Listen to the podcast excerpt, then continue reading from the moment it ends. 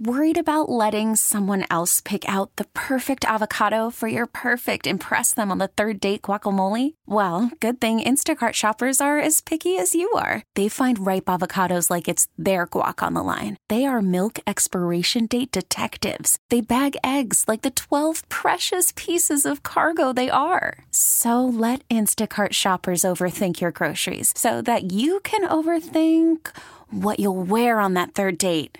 Download the Instacart app to get free delivery on your first three orders while supplies last. Minimum $10 per order, additional term supply. So let's talk some fantasy football, shall we? We haven't done that at all as we've just kind of felt stagnant when it comes to training camps and such. No preseason to speak of. Kate Magdziuk from uh, ballblastfootball.com and rotoworld.com now joining us on the Schneider Orange Hotline. Kate, how you doing? I'm doing awesome. Thank you so much for having me today.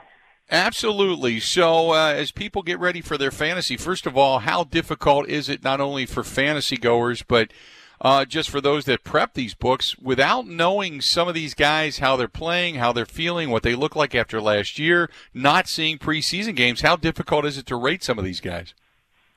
It's definitely been a challenge, and I think um, it, it's definitely produced a uh, a new sort of method for me this off season. You know, I, I've definitely changed my mindset. Uh, I know we get super excited about rookies, and, and I've definitely tempered my expectations for those rookies, especially wide receivers. Um, just given the, the amount of time it does take, uh, you know, most of these guys to acclimate to the game.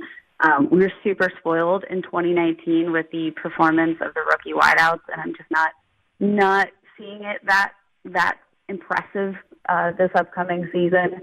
Um, but also, you know, I think uh, it, it's definitely changed my perspective, and, and I'm I'm projecting offenses to you know try to remain as stable as possible. So, um, you know, I'm I'm pretty big on some of those offenses that have had uh, you know very little turnover in terms of of offensive personnel. I, if the Chiefs weren't already the best offense in the NFL, um, they would be one of those those teams just because they do uh, have a pretty similar outlook. Um, you know, even uh, the Bengals, for instance, you know, aside from the the rookie quarterback, which is an upgrade, um, you know, their offensive skill positions are, are largely the same. So I'm looking at a lot of these teams and.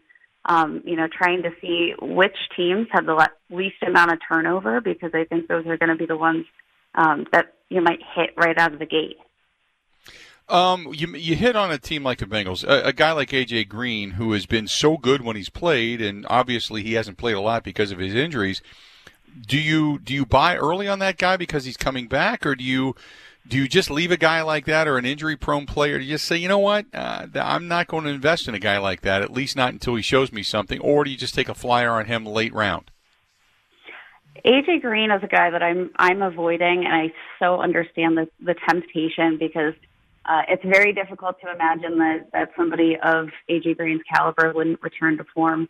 Um, you know, just given the fact that he does have this extensive injury history, um, obviously we've seen the upside there. But you know, when you when you think about the fact that he's already um, you know suffered a mild hamstring injury, that does make uh, make you more prone to some more of those soft tissue injuries in the future um, you know, he he hasn't played the game in a while, and I think uh, we need to to temper expectations because even if uh, he was at top form, he's still playing with a rookie quarterback, and um, you know we have seen that you know wide receivers playing under these rookies uh, don't tend to get the workload as much. You know, the the game tends to lean on that that running back, um, you know, style offense. Uh, look at a guy like, say, Tom Brady. Tom Brady uh, changes teams, changes systems. It's a more offensive um, oriented system, obviously. It's somewhere that he can flourish. They have some good weapons down there. This was a team that when they were losing games, they were losing games by single digits. It seemed like they were just a, I don't want to say a smarter quarterback, but more a secure quarterback uh, away from getting some additional wins. So, anyway, long story short is what do you do with a guy like Tom Brady?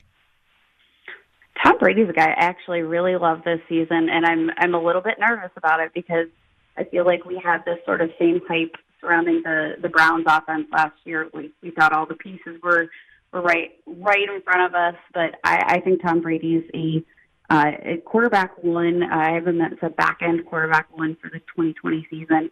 I do worry that, you know, because of that name value, he will get a boost up. Um, and, and you need to take him earlier than I would like to take him. Um, but the number of offensive weapons, it, it's it's unreal. Leonard Fournette uh, just signed his one year deal, uh, fresh fresh off of being uh, cleared through waivers. Um, you know, I, I think they're they're just trying to put as many pieces into that offense as possible.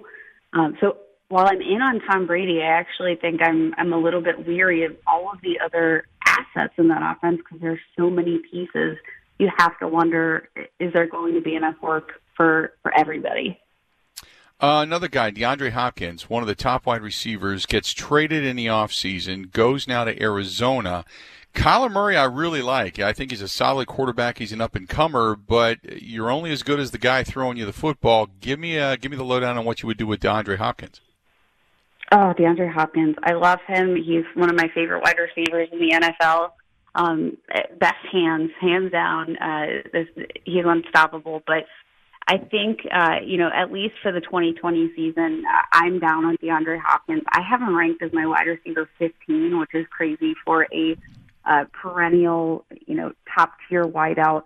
Um, you know, and it really doesn't have a ton to do with the the quarterback, but more so, you know, the fact that we are uh, in in COVID times, of course, and we have this altered off season program. Um, you know, not as much time to build that rapport between wide receiver um, and quarterback, which you know there, there's definitely something to be said there. You know, they they got to get the timing down. Um, you know, they they've just got to get on the same page. And I think that uh, between that and, and Cliff Kingsbury's offensive scheme, I really worry that you know they're not going to pepper DeAndre Hopkins with 160 targets like he's been seeing for the past four years. Talking with Kate Magdziuk uh, from uh, ballblastfootball.com and rotoworld.com. Look at a guy like Todd Gurley. Down season last year, a lot of people looked at him from the Super Bowl and said, you know what, he's he had a knee injury that nobody's talking about. Everybody just assumes he did.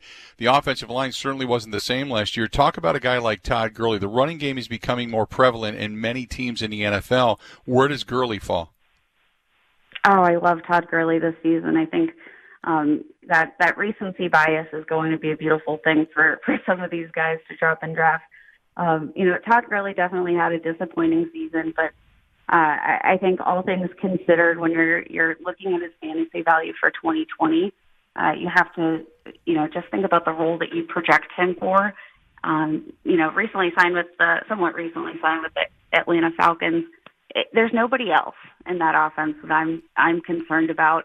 Um, you know, I, I think that Todd Gurley is far and away the, the, the touchdown guy. He is going to be the goal line guy. Um, he's obviously very capable as a receiver. He can do all of those things, and I, I, I think you know we've seen lots of production out of the Atlanta running backs. I, I don't anticipate there to be really any issue with Todd Gurley, even though he's not like the sexiest pick.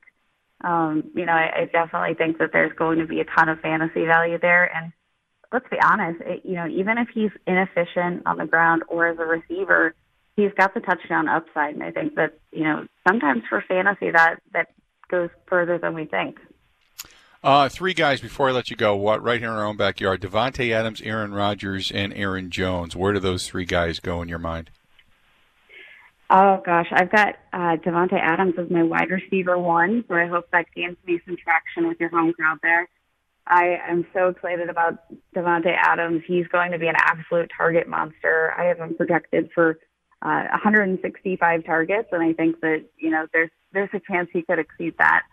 Um, Aaron Rodgers, I I'm I'm actually off of a guy like Aaron Rodgers uh, for the first time in his career. I don't know if it's um, you know the the change in the offense towards the run or um, or, or what have you. But Aaron Rodgers actually in, in 2019 had some of the uh, one of the more um, you know down down production years for a quarterback. Uh, you know, he had more weeks that that he hurt you than those weeks that he was Aaron Rodgers and and absolutely balled out. Um, you know, I think he's definitely got a lot to prove, so that could that could definitely be the the thing to to bite me if I if I don't draft him. Um, but I'm I'm just out from the perspective that quarterbacks, you know, there's so many quarterbacks right now that um, are absolutely balling out, and you know who uh, have great legs, run the ball, um, you know, which which gets you those extra points in fantasy. Aaron Jones is also a guy that I'm a little worried about. You know, I I think about the fact that so much of his production came uh, you know, from touchdowns specifically, but also, you know, when Jamaal Williams was out of the game, we saw some pretty, pretty significant splits last year. Uh, adding AJ Dillon into the mix there, who, you know, he, he sort of profiles as uh, a guy that can really just be a, a power goal line back. I, I do worry for Aaron Jones. Um, I, I think I'm at his draft price right now, which is, um, you know, early second round. Uh, I'm I'm out on Aaron Jones, but if he starts to fall with some of this AJ Dillon hype, I I might be able to buy into that. Kate, great to have you on. I certainly appreciate it, and we will talk again soon. Okay. Thanks so much for having me. Absolutely. There you go. Kate Magdziuk, uh, uh, ballblastfootball.com, rotoworld.com. You can find some fantasy information there on both websites. Joining us on the Schneider Orange Hotline. Schneider hiring drivers right now. You work hard, they treat you fair. 80 plus years. They're beginning it done. Call them 844 Pride or go to SchneiderJobs.com. This episode is brought to you by Progressive Insurance. Whether you love true crime or comedy, celebrity interviews or news, you call the shots on what's in your podcast queue. And guess what? Now you can call them on your auto insurance too with the Name Your Price tool from Progressive. It works just the way it sounds you tell Progressive how much you want to pay for car insurance, and they'll show you coverage options that fit your budget. Get your quote today at progressive.com to join the over 28 million drivers who trust Progressive. Progressive Casualty Insurance Company and Affiliates. Price and coverage match limited by state law.